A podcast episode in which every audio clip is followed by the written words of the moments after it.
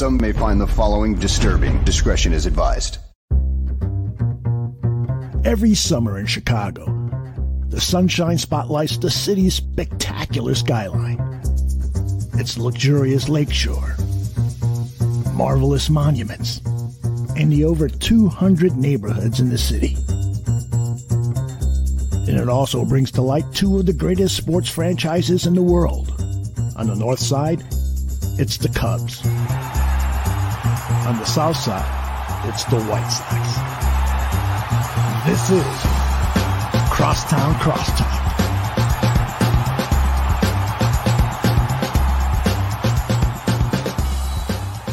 Hello and welcome to another very exciting episode of Crosstown Crosstalk presented by the Barroom Network. My name is Vinny Parisi and I'm getting pretty excited. The MLB trade deadline is coming right around the corner. We got just a couple days.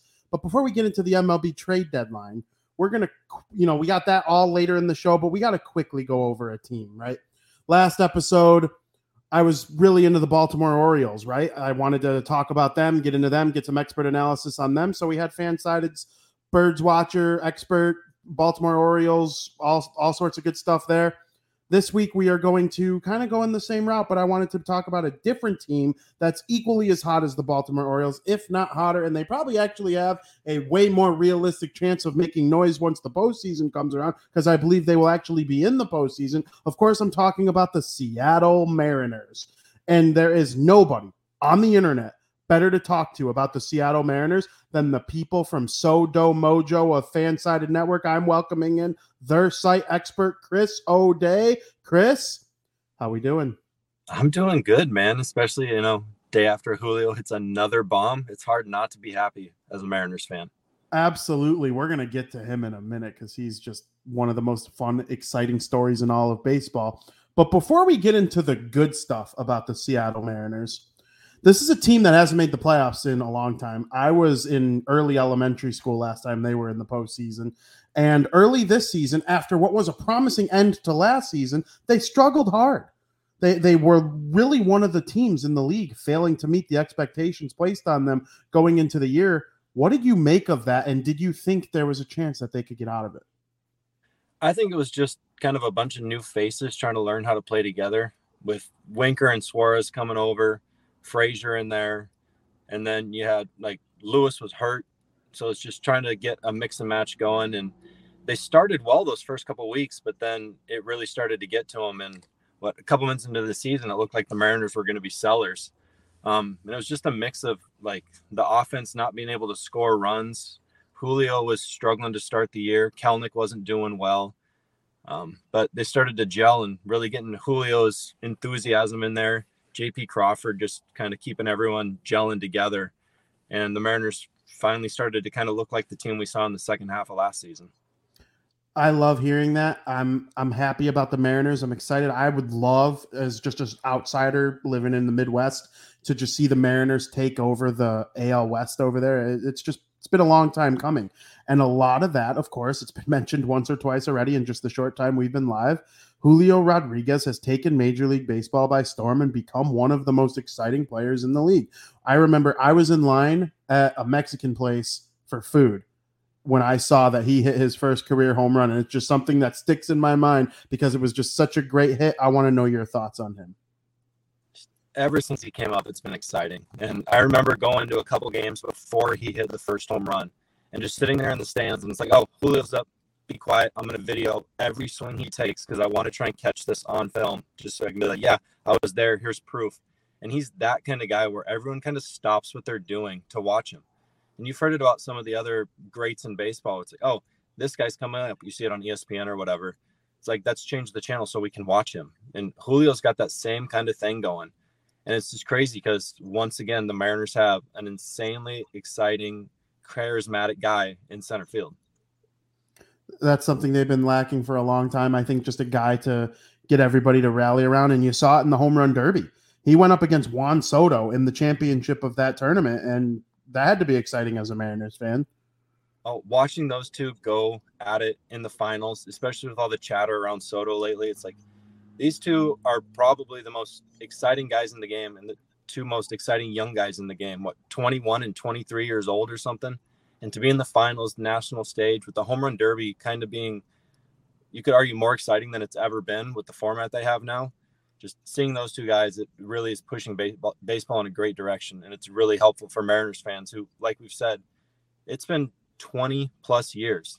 Like I'm in my mid 30s and I was in middle school the last time they made the playoffs. It's been a long time.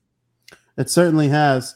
In the off season, one of the biggest free agents I would say was probably Carlos Correa, but in terms of pitching, the biggest free agent was definitely the 2021 American League Cy Young Award winner Robbie Ray, and he ended up choosing the Seattle Mariners.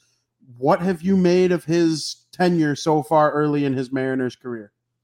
I mean, it you can't argue that he struggled coming out of the gate. Um, he had a nice start in Minnesota, but then he struggled in Chicago during that awful, awful rain game that they played for some reason that's still unknown.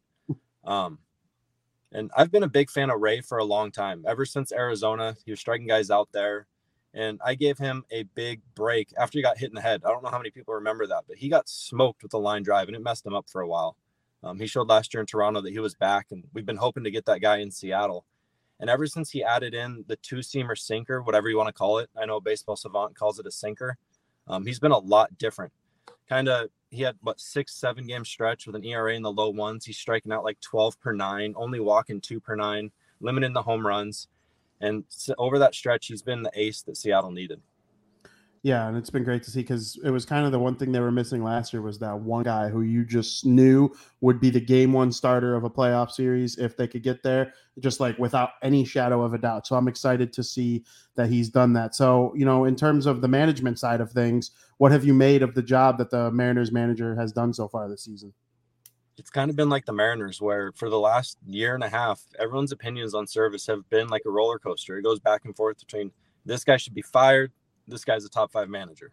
Uh, they should be looking for a replacement. He should be getting votes for manager of the year.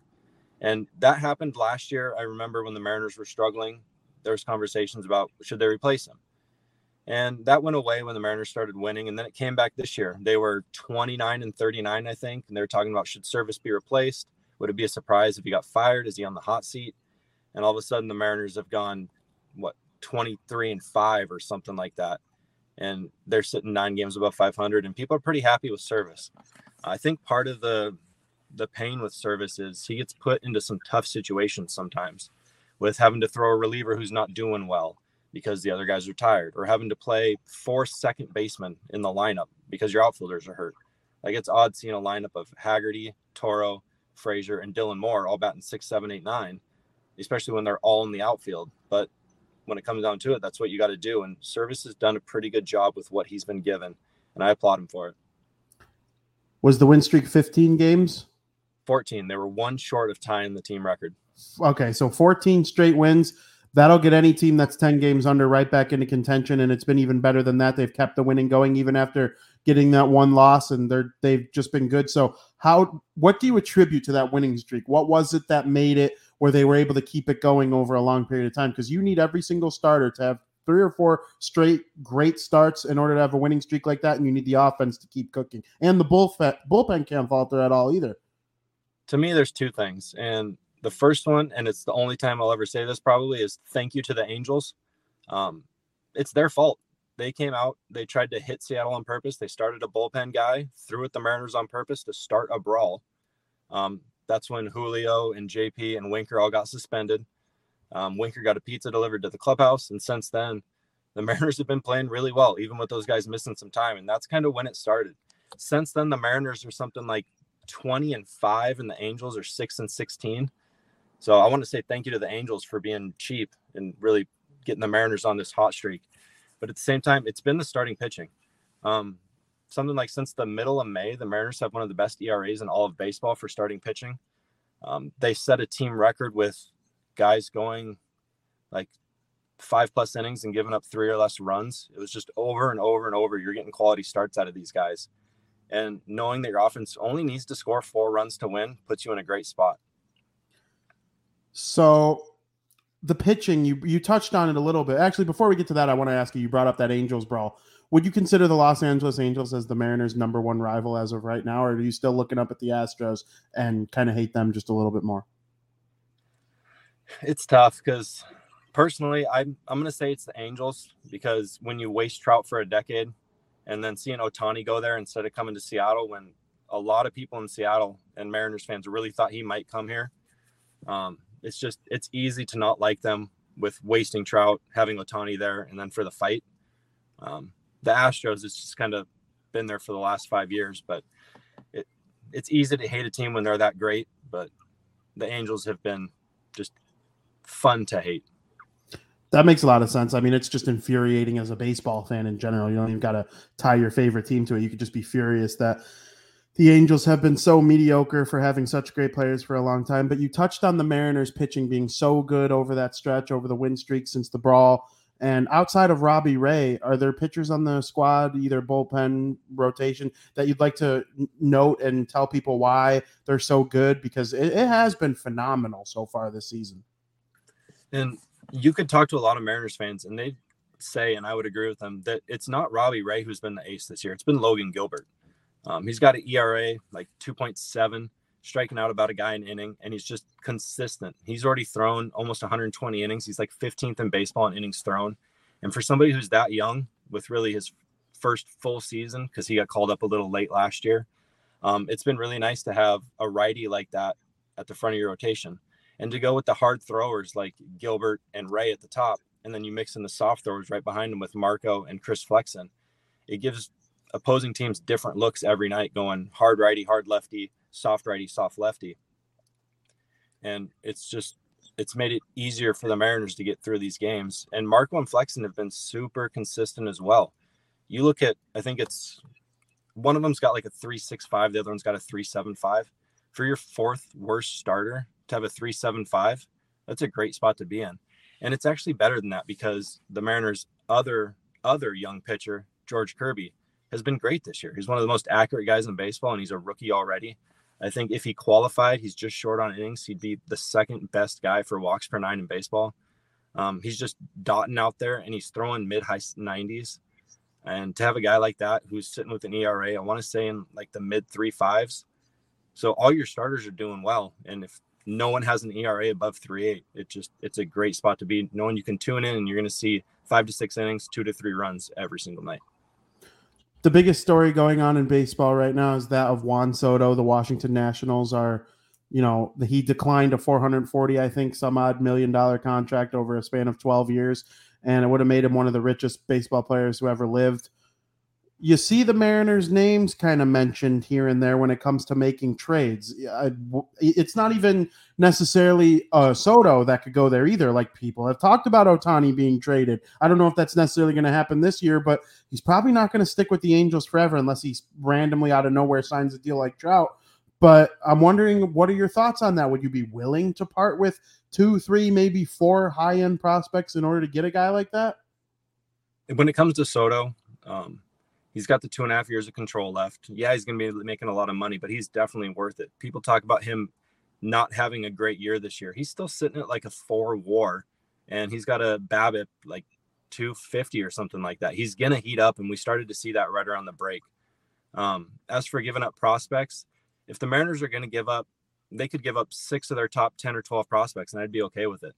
Um, as long as you're keeping those pitchers that I mentioned in Kirby and Gilbert, so you're not messing with the staff you could give up guys like Noelvi Marte, um, even Edwin Arroyo, Emerson Hancock, one of the Gonzaleses, Alberto or Gabriel, uh, even like Levi Stoudt, Bryce Miller. They got a lot of good pitching, so they could send five, six good prospects their way, and they can even go a step further and include someone like Kelenic. Um, yeah, he's been down since he's been in the majors. He's back at AAA, but he's still only 23. He turned 23 this summer, so he's still younger than a lot of prospects. I think I saw he was younger than half the guys in the futures game. And then there's the other option of they've talked about wanting to get rid of Patrick Corbin, where the Mariners could take on his salary as well to give up less. And then when Soto comes due for a new contract, Corbin would be off the books. So any of those options I'd be fine with, even. I think we might have lost Chris. I'm not sure. yes, it seems like we lost Chris. He was just in the middle of talking about, you know, what's going on with the Mariners and their prospects. But um, so what we're gonna do really quick is we're gonna send you to a quick commercial break and see if we can get Chris back.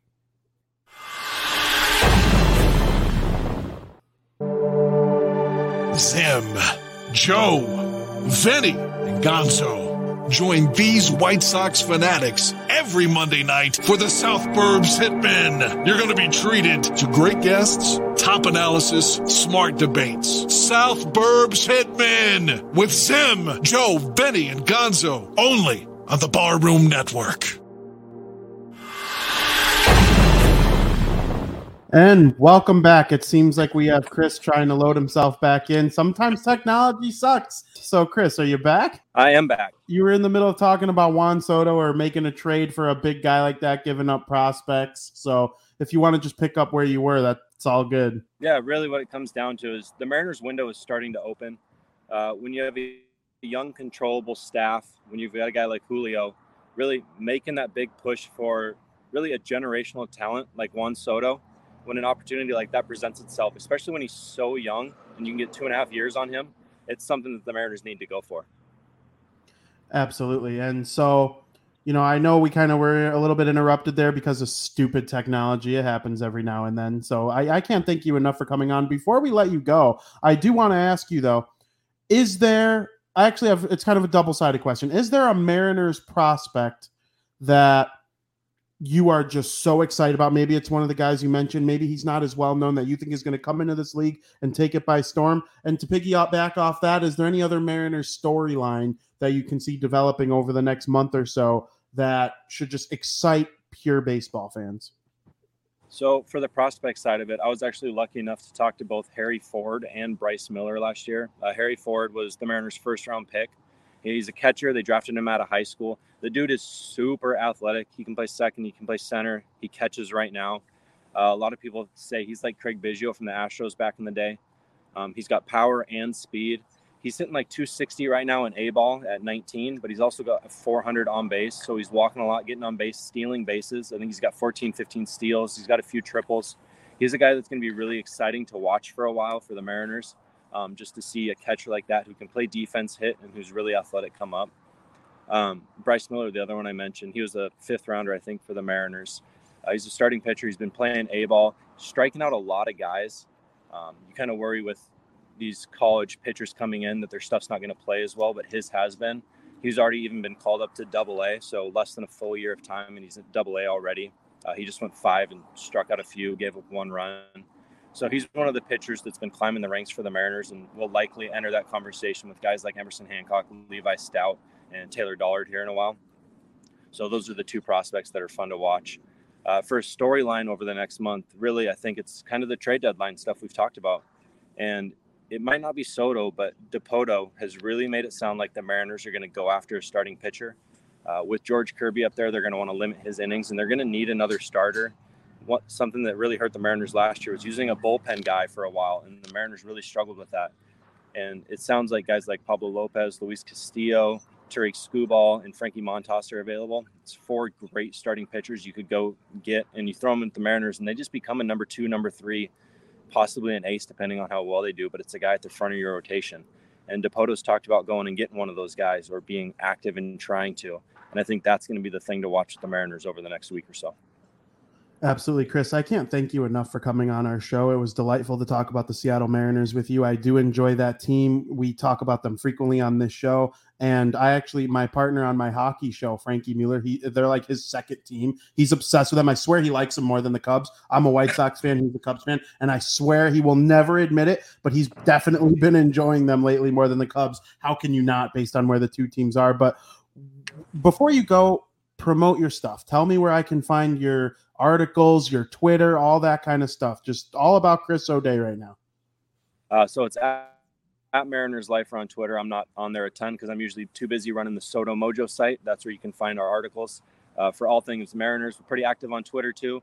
Uh, I'm not afraid to go back and forth with people on there. You can tell me how dumb my trade articles are, and I can tell you why you're wrong. Uh, so make sure to check out SoDo Mojo for all the Mariners stuff and follow us on there. Few people in the world can relate to me in terms of battling people who get so mad at trade articles. They do so well on the site, and we're going to keep doing it because they're awesome. They're just think pieces. They're meant to be fun. This is all meant to be fun. Go Mariners, Chris. I can't thank you enough for coming on. We will have you back on, hopefully, for a Mariners playoff game. Maybe we'll match up in the playoffs. That would be really cool, too. If the White Sox win the division, Mariners take a wild card spot. I honestly think the Mariners could beat the White Sox. We'll see what happens, though. So, Chris, thank you so much for coming on. And everyone, we would like to send you to a quick commercial break.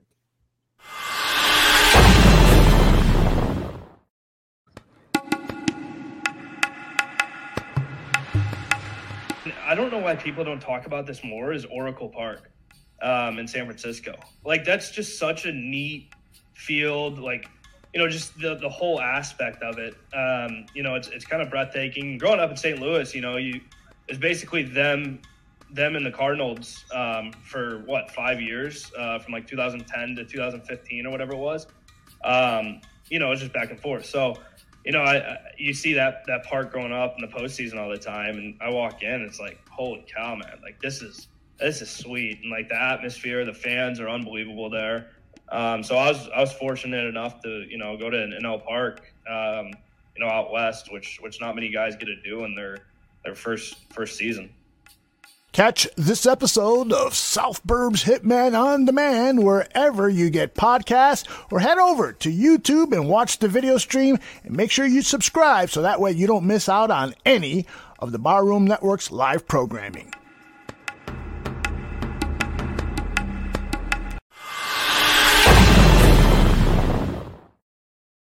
You know, that Jake Burger interview that you just saw a commercial for was an all timer on the Barroom Network. I mean, we've had Gavin Sheets, Liam Hendriks. Gavin Sheets was, I'm not going to say he was robotic, but he gave all the typical answers that you would expect a baseball player to give. Liam Hendriks was his typical Australian self. He's very unique, but the Jake Burger stuff was just relatable. It it felt like more than Sheets and Hendriks, It felt like just a guy that you just met at the bar last Friday with his girlfriend on the screen, Ashlyn, who was amazing in helping us get this all set up it just felt like two people that you can relate to, two people that would be at your Christmas party, two people that would be at your Memorial Day party. You need to go check that out on the South Burbs Hitman podcast from a couple weeks ago. So the MLB trade deadline's coming up. That's how we're going to kind of end the show with that and a couple other big storylines across Major League Baseball. Leading off the trade deadline discussion here on Crosstown Crosstalk is going to be the Chicago Cubs. The Chicago Cubs are probably the most intriguing seller at the 2022 MLB trade deadline. There are more intriguing buyers, I would say. But I'm trying to think of a team that's selling that has a player as good as Willson Contreras on the block. This is a catcher who, which automatically, if you get offense from your catcher, that's like free money, right? Because lots of teams will sign up for a defensive minded catcher who doesn't let the ball get past them and throws out any runner in his way. They don't care if he bats 100. Okay or hits zero home runs in a season. With Willson Contreras, you get a pretty good defensive catcher that is an all star level hitter. And that is free money for a team looking to add something like that down the stretch. I think the New York Yankees, even though they kind of do like Trevino, I mean, he was in the all star game too, and he had that brilliant thing with the pitch conversation with Nestor Cortes that probably stole the show at the all star game a little bit. Uh, so I'm not sure necessarily they might not be in it not as much as I would have thought going into the season. Uh, the New York Mets, they're a team that could be really interested in Willson Contreras. In fact, that's my prediction. If I had to put my money on a team right now, who does Willson Contreras play for next Wednesday afternoon? My money's on the New York Mets. And which we will talk about the New York Mets in a little bit, but the Padres are in the mix. Uh, who knows if the Mariners are one of those teams that go in and look at Contreras. I think there's plenty of options out there. Um, the, I would have thought the Red Sox, had they come out of the All Star break a little bit hotter, they might be sellers now. So I'm not too sure what's going to happen with them. But Willson Contreras, this is just a, a three time All Star World Series champion, character guy, involved in the community. Many good reasons to enjoy what Willson Contreras has done for the Cubs since 2016. He got called up midseason. You might remember, was it Miguel Montero? Was that his name? The catcher who got annoyed with his playing time once Contreras got called up, but it's like, dude, you suck.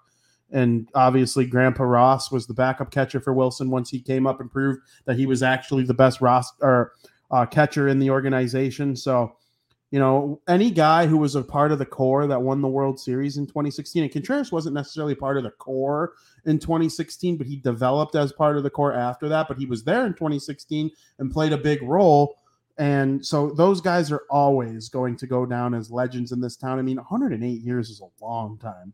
Even for the biggest hater in the world, that is a long time for a team to not even really come close to winning the World Series. The closest they got was game seven of the 2003 National League Championship Series. You all know how that ended against the Florida Marlins.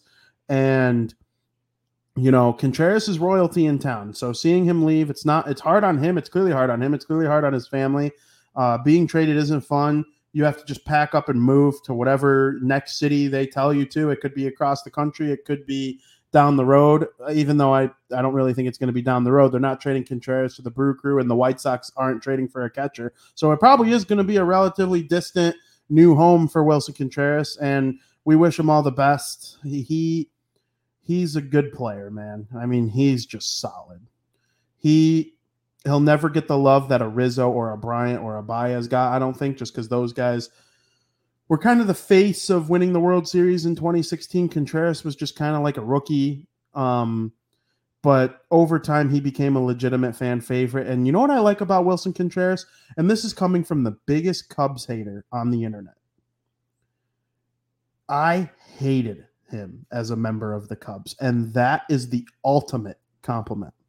Because normally, the types of guys that I don't like are the ones on my rivals that are awesome and that are obsessed with winning. And Willson Contreras is awesome and obsessed with winning. Literally, it's in his veins to win, which is kind of why it's a little curious why he wants to stay with the Cubs so bad. They're going to be they're going to stink for at least two more years, one at the minimum, but I think two. Like go play in the playoffs, man.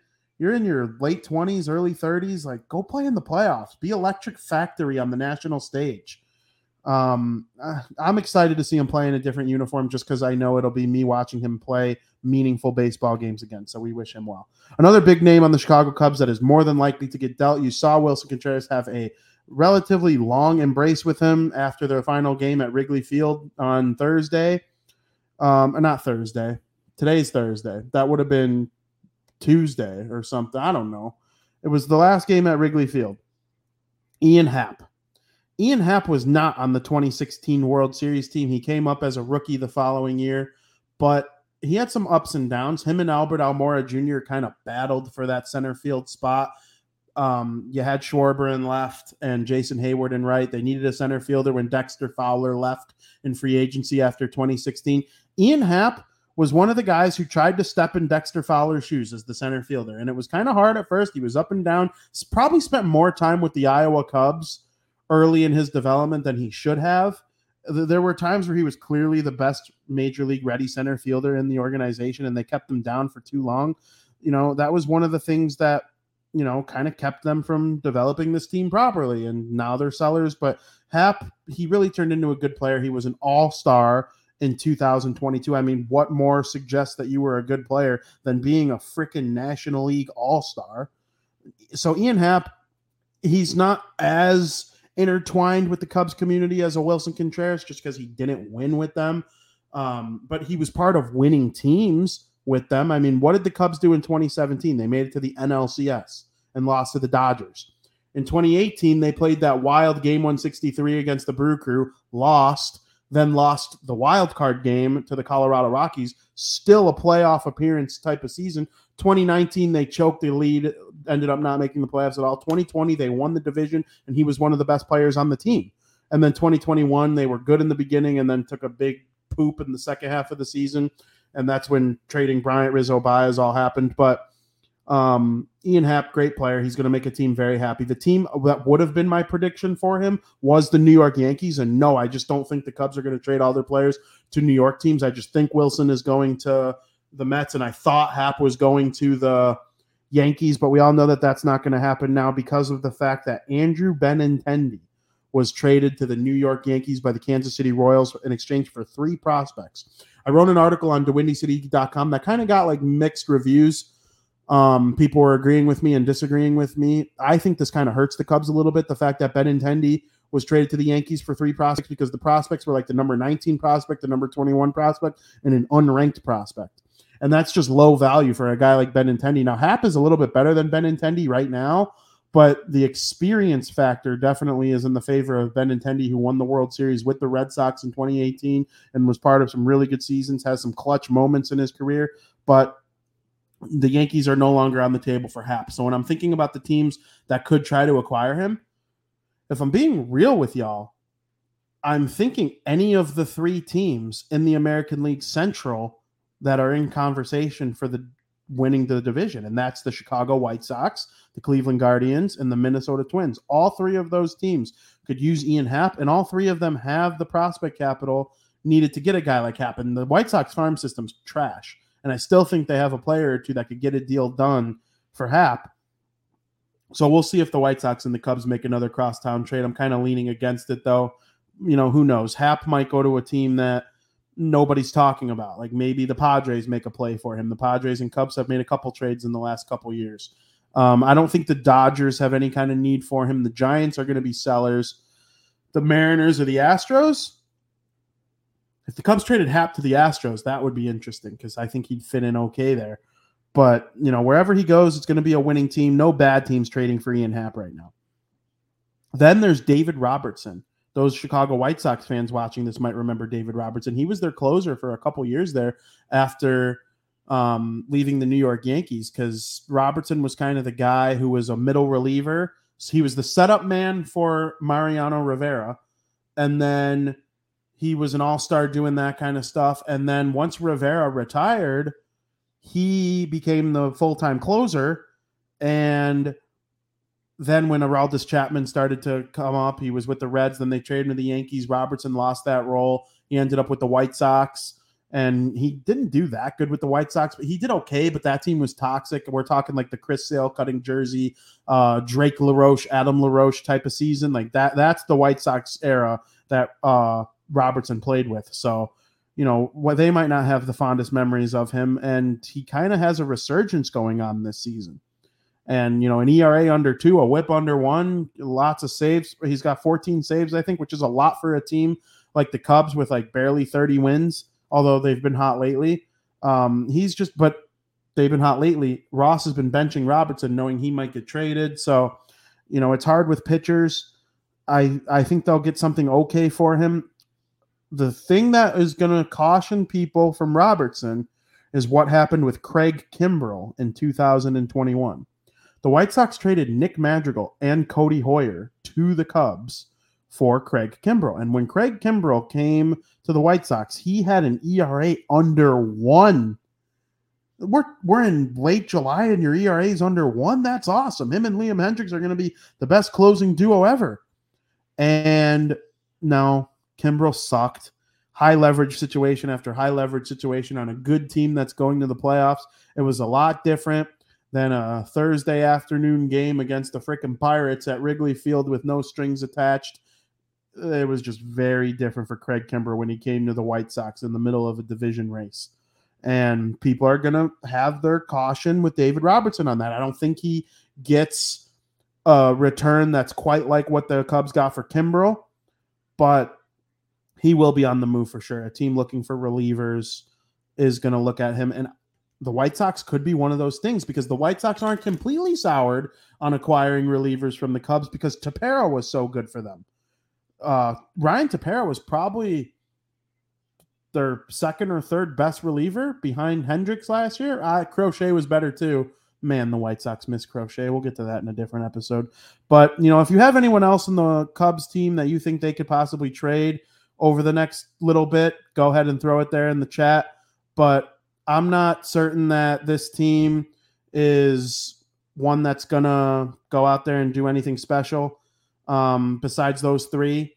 They're not going to get anything special. I mean, I wrote an article about how it would like change the entire course of their rebuild if they traded, um, if they acquired Juan Soto, but like you'd be giving up Brennen Davis and you'd be giving up you know, Brailyn Marquez and who knows, Pete Crow Armstrong. Like that, like, do the Cubs want to do that?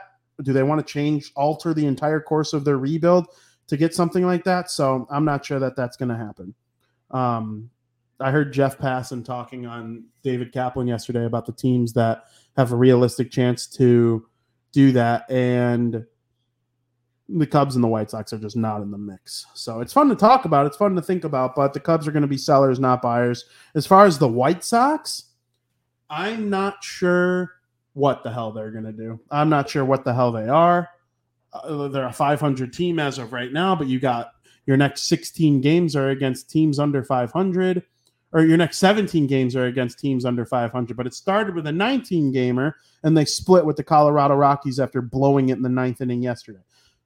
You look at that game yesterday, okay, they need bullpen arms. Are they going to help add some bullpen arms? Robertson, maybe. There are plenty of guys around the league to look at. Um, I've been told from my sources that Jose Quintana is on the table for the White Sox. Um, he's having a much people like despise the thought of that. Before you like run your mouth about Quintana, go look at his stats. Okay, he's having a really solid number four, number five type of year. If he came in and was, you know, a guy who could maybe make Cueto the new um now I'm uh, El Duque, or maybe he could be the new El Duque Quintana. Like you know, you have starters that move to the bullpen. That, that's the thing people forget about when the playoffs roll around is that anybody can pitch at any time. You're not necessarily set on your starters outside of the big four, and we know who the big four are going to be for the White Sox. Good, wrong, or indifferent, it's going to be Giolito, Kopech, Cease, and Lynn, and everybody else can you know join the bullpen, do whatever they got to do there. But as far as a bat, I'm not sure the White Sox are going to acquire a big time bat. They might make one subtle move, but I mean, thinking about them getting anyone big, like, you know what the White Sox need to really take a step this season? They need Eloy Jimenez, Luis Robert, Jose Abreu, Tim Anderson, Yoan Moncada, Yasmani Grandal, and Andrew Vaughn to be the big seven that we know that they can be. You add in AJ Pollock He's got some clutch moments this season. He's probably been one of their more clutch players. Whenever he comes up to bat in a big situation, he seems to come through. I'd like to see him be a little more consistent in non-clutch situations. Um, and then Josh Harrison, second base. I guess that's an okay lineup if it's a great lineup if the big seven can play to their potential all at the same time and all be healthy. And you know, we see that from time to time, and it's like, wow, this team could really take a big step. But then you just have a game like yesterday where they blow it and it's just I I don't know. I have no idea what to make of it. So I think the White Sox are going to be buyers. I'm just not sure how big of a splash they're going to make. Like, they, are they going to make a trade where Colson Montgomery is involved as a prospect? That's the White Sox number one prospect. Are they going to make a trade where Oscar Colas or Yoelqui Cespedes, their two and three prospect, are going to be involved? I'm just not sure that that's going to be the case. Um, uh, you know, they can make the playoffs playoffs, there's no doubt that they could do that, actually. They could win this division. They're only three games out. They should be two because they should have won yesterday. The Twins got smoked by the Brew Crew. Um, hopefully the Twins just keep losing too, because that'll really help things. It kind of helped early last year when the Minnesota Twins were struggling early. Like the White Sox gained some confidence from there, but the White Sox schedule is significantly easier than theirs down the stretch. But you know, they're buyers, the Cubs are sellers, and that's that. And we will see how it goes. We got the big trade post trade deadline version of Crosstown Crosstalk next Thursday, where we'll go over everything that happened. I'm going to try so hard to make sure that I have it all ready. I mean, so much stuff is going to happen. Last year was the greatest trade deadline in MLB history because a bunch of high profile players were sent out of town of their current teams, and the White Sox were big time buyers. They brought in Tepera and Hernandez and Kimbrel, and not all those w- moves worked, but at least the thought of the White Sox bringing in people to try and help them win was there, and they were going to the playoffs for sure. And you know, it's an exciting time the trade deadline because you're either a seller that's trying to bring in new hope for your team, or you're a buyer trying to build on current hope for your team. And we got one of each of those in our sweet town of Chicago. Speaking of sweet towns, a slightly less sweet town is New York City. Still a sweet town, though. Chicago fans who rip on New York, I just don't understand, especially the ones who just so clearly have never been there before. Um, the Subway Series very well could be the World Series. The New York Mets and the New York Yankees had a very fun two day series this week, and the Mets won them both. They won the first one kind of handedly, and then Max Scherzer was on the mound yesterday. Went, you know, what did he go like eight scoreless? And then the Mets bullpen allowed a two run shot to tie the game at two. So Scherzer couldn't get the win, but they ended up getting the walk off win to sweep their. I don't know if it's their arch rival, but it's close. I would probably say the Yankees are the Mets' second biggest rival. Um, the Yankees or the Mets are definitely the Yankees' second biggest rival. The Red Sox trump that by a lot. But uh, I would probably say the Braves are a bigger rival to the Mets than the Yankees, but it's close. And they don't like each other very much. Think about when the White Sox play the Cubs. Um, the difference is both teams are elite right now, and instead of one being mediocre and one being bad, um, or last year one was bad and one was elite, or in 2016 one was bad and one was elite flipped. Um, no, both of them have a legitimate chance to win the pennant and face each other in the World Series. So it was a big series for the Mets. They probably feel good about it. The Yankees, despite the Yankees being kind of overrated in terms of like recent memory, they haven't won the World Series since 2009. The Mets at least were in the World Series in 2015. You might remember when they swept the Cubs in the playoffs and made it to the World Series, lost to the Royals. That's more than the Yankees have done. And I understand what the Yankees have with Judge and Stanton and LeMahieu and Donaldson and Rizzo and then their pitching staff with uh, Nestor Cortes and Gerrit Cole, like it, it is just a great team. There's no doubt about it. But the Mets, man, with Francisco Lindor and Peter Alonso and you know Escobar and you know the pitching staff with Scherzer and Degrom hasn't even played yet this season. The best pitcher in the world is on the shelf, and they're going to get him back eventually. It's just a really fun time to watch the two New York teams. If the White Sox can't get it done, um, and one of my other teams that I've really been cheering for a lot lately because of family ties, the Atlanta Braves. If they can't get it done, I would love to see the two New York teams make it to the World Series. And of course, I love the Boston Red Sox too. Everyone knows that, but they're they're they're out. I mean, I'm kind of out on the Red Sox so far this season. Just I'm I'm not fully consoled on them, but they they probably need to sell. If they were in the White Sox division, they probably could go out and add like a Willson Contreras and try and win the thing. But they're in the AL Beast, man. That, uh, you heard me say the AL Beast with a B, not the AL East. All five teams in the division are legit or have been legit at certain points the season. I'm pretty sure the Red Sox are in last right now because of the hot streak of the Baltimore Orioles getting over 500. The Red Sox might even be in last. I know they were never any higher than fourth because the Toronto Blue Jays have been as hot as any team, too. And the Tampa Bay Rays and New York Yankees have been in the mix for the last 10 years. So, you know, the Red Sox, I wish I could say I wasn't bullish on them, but I am. Um, as far as the rest of the trade deadline, there's going to be a lot of movement around the league. We'll see if the Giants become sellers. I think that's one of the big storylines going on right now. If they become sellers, do they trade Joc Pederson, who's a free agent at the end of the year? Do they trade Carlos Rodon, who can opt out and become a free agent at the end of the year? He reached the necessary number of innings to have that privilege. Um, what are the Dodgers going to buy? I mean, what else do the Dodgers need? They are the best team in the league. They signed Freddie Freeman because why not add an MVP to play first base and like take Max Muncy, who has had close to MVP level seasons, and make him a backup? It's just, it's not anything out of the realm of possibility that the Dodgers still figure out a way to get better. And I'm not positive that the Padres are going to do anything of significance. They're probably content with being in second place just because you don't have to do that one game wild card anymore. You're not catching the Dodgers, and the Giants aren't catching you likely. Um, I don't know. I, you know, I'm thinking about the NL East. The Braves and the Mets are probably both going to make it. The Braves are sick. They're a team to watch. They might make some acquisitions. We saw last year how unafraid um, they are to make big trade deadline acquisitions and it helped them win the World Series. The Braves acquired the World Series MVP at the trade deadline last year. So don't try to tell me that this um that this trade deadline isn't important. Now, yes, it happens once a decade. I'm not saying the most active team this year is going to end up being the one who wins the World Series. Don't act like that.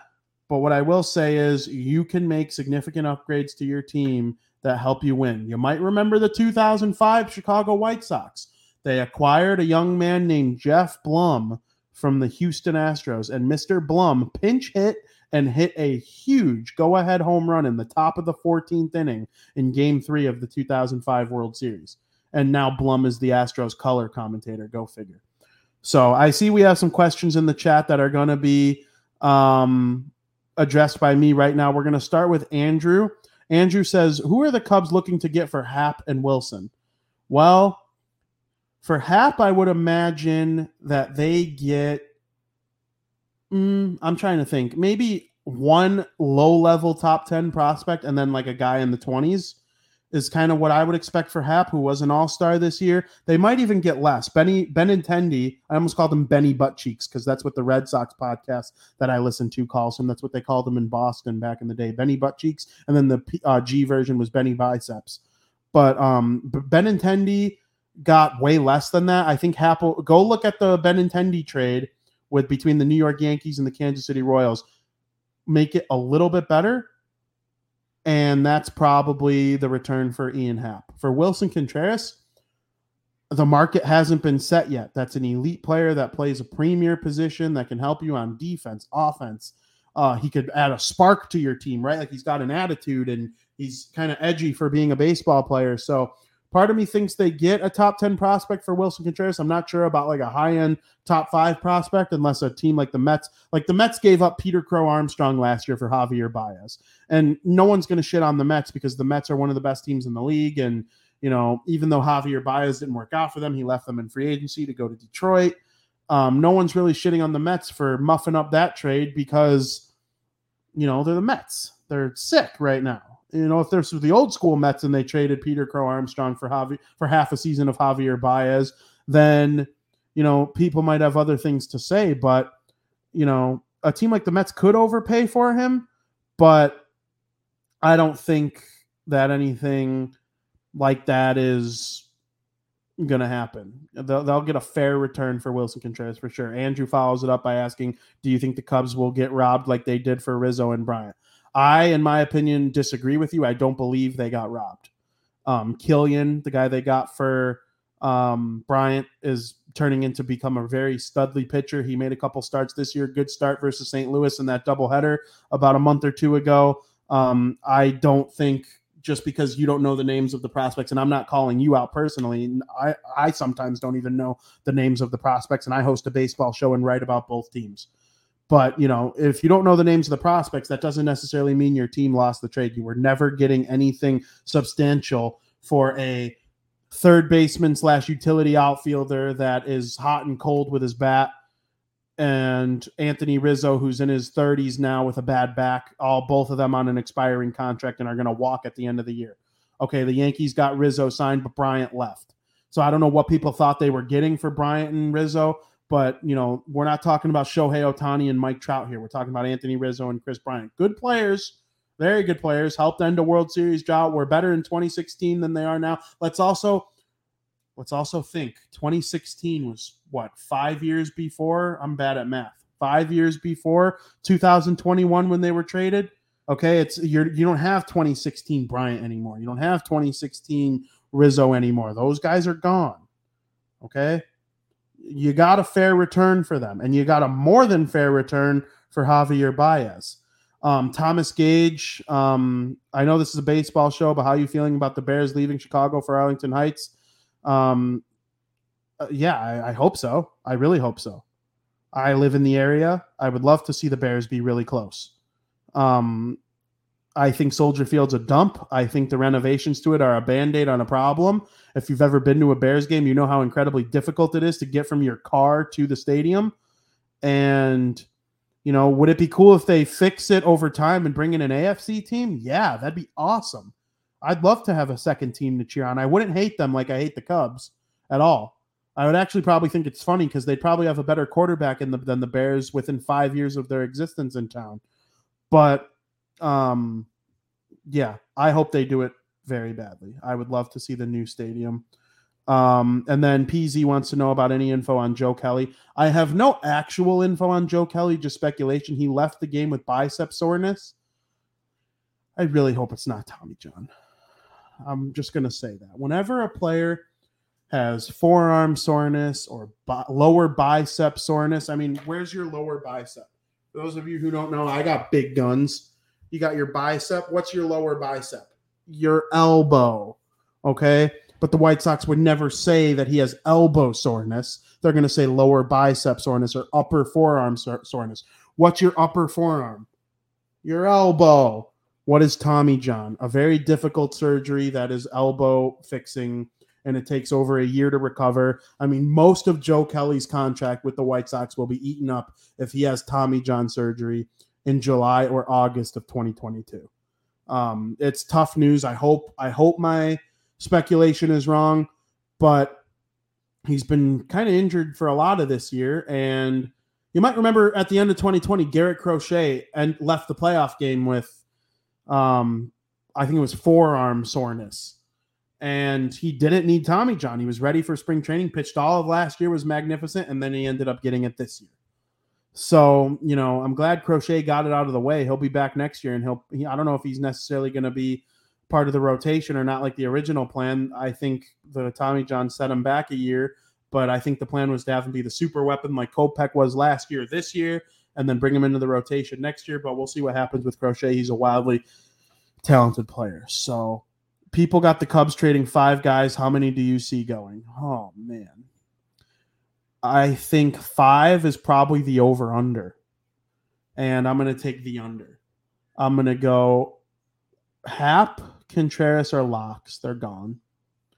Um, I would say, I would say Robertson is gone. And then is Justin Steele maybe a name that could go? Uh, what's the other reliever that they were saying could go? I'll say one of those two guys goes. So I'm going four. I see four Cubs being traded away from their current roster. Unless the only thing that could happen is if like a team really overpays and tries to get Kyle Hendricks. I don't see why the Cubs would want to keep Kyle Hendricks. He's a year away from becoming Dallas Keuchel. You know, he's still pretty good, but as when a soft tosser starts to get older and loses velocity a little bit. When they didn't have much velocity to begin with and the accuracy's down, you become exactly what Dallas Keuchel is. And that's what Kyle Hendricks is in danger of becoming. So if I were the Cubs, I would sell high on him right now too. But, you know, I'm going to take the under. I'm going to say four Cubs get traded. And do you think the Cubs? No, yeah, we answered that one already. And then something has it that the Cubs do trade five guys. People, yeah, I those are the guys I think are going to be gone from the Cubs. So that's my thoughts on the trade deadline for the White Sox and the Cubs. I appreciate everybody in the chat. PZ, thank you very much. I hope we are both wrong. I hope we are both very, very wrong. And I highly encourage everybody to come see if we were wrong, make fun of me, tell me why I'm an idiot, tell me why you agreed with me on next week's show when we know the results of the 2022 MLB trade deadline. And then also, of course, the Cubs play the Giants this week. The White Sox have a big series coming up against the Oakland Athletics. I will be at the game tomorrow. So if you're there, come say hello. It's the Sox crawl. We'll be drinking beers and you know, sitting in the stands watching the game once it starts. I, I last year at the Sox crawl, we watched the opponent's batting practice, and it was the Boston Red Sox. So they obviously they had Schwarber, of course, Bogaerts and Devers were out there hitting. I'm not sure like who who on the A's am I excited to see take BP right? Like Chapman's gone, Olson's gone, um, everyone's gone. So Semien, even though he had a year with the Blue Jays, um, it it's going to be a lot of fun. So I hope everybody enjoys their baseball weekend. Football starting up. I saw a video today of Justin Fields throwing an absolute dime to Darnell Mooney, who ran it into the end zone. I like seeing that. I think the Bears are going to suck ass. Everybody's got the over at like six and a half. I'm like, I wish. I think they win two or three, to be honest with you. But you know, maybe they'll be able to draft a really nice offensive lineman in the draft next year and come into 2023 ready to win. And I'm just looking for Justin Fields this year. That's the only thing I'm I got my eyes on this year. We will know by the end of this year if Justin Fields is the guy. All signs lead me to believe he could be, but you know, it is the Bears after all. So I hope everybody enjoys keeping up with training camp as well. Football is just around the corner. And the college game excited for that as well. Alabama, you know, Clemson, Georgia, all all the teams. Got my NIU season tickets. Watch some action. Okay, I'm I'm excited for this stuff, and I hope everybody is ready to follow along for the ride. Just because our baseball shows and hockey show, they are also, um, they are also football shows as well because we talk about football on both of them. Uh, one last question or comment I'll get to before we head out of here is from Thomas Gage. They're going to be better this year than they were last year. They have an easier schedule. Um, I only disagree with you. I, I vehemently disagree with you, but I understand your thought process. It is a easier schedule, but it is a significantly worse roster. Okay. It, the only way he'll be right is if Justin Fields has that like breakout year where like Herbert or Mahomes were like sick in year two and people were like, wow, that's a top 10 quarterback. I, you know, then the Bears could do it, but like, who's he throwing to? N'Keal Harris. Okay. Um, Mooney, Mooney's their number one, but like, should he be a number two? That's kind of a common debate in Bears land. Um, yeah, I think they're to be trash and their defense is getting worse. Roquan's holding out. Robert Quinn doesn't want to be there. Um, their secondary isn't anything special. Mack's gone. Um, I don't know. I just have no hope for this year. But you know, on the baseball side of things, we're hoping the White Sox can pick it up, and maybe they'll be well over 500 by the next time they're on the show, and they might have better players on the team as well. So that's our show. I appreciate everybody in the comments for chiming in. Very good stuff. A lot of fun talking Seattle Mariners. I can't thank enough Chris O'Day from SoDo Mojo of Fansided for coming on the show. If you missed it, make sure you come on come you know if you're a little late make sure you go back and check it out it was really really fun and i had a blast on this show with everyone and we will see you next week for the post trade deadline show. Make sure you tune in Monday night for South Burbs Hitman. I'll be on with the boys to talk about the White Sox. Then next Wednesday, we'll be bar down talking hockey. There's absolutely no hockey news going on anymore. Now that Tkachuk was traded for Huberdeau, we recapped all that on last week's episode. Make sure you check it out. But the Barroom Network is loaded with great shows, science fiction, talking about the nerdy newsy stuff, you know, that we all love. Um, we got it all here on the Barroom Network, and football's starting right back up soon. So all the shows are really starting to get hot. And if you don't watch Dan and Aldo bare their souls, I don't know what the hell's wrong with you because they are just so funny. That music, that music in their intro, it makes me feel things. So I hope everybody enjoyed today's show. And as always, let's go Sox. Good luck at the trade deadline, and we will see you next week. Thank you for listening. Another happy landing.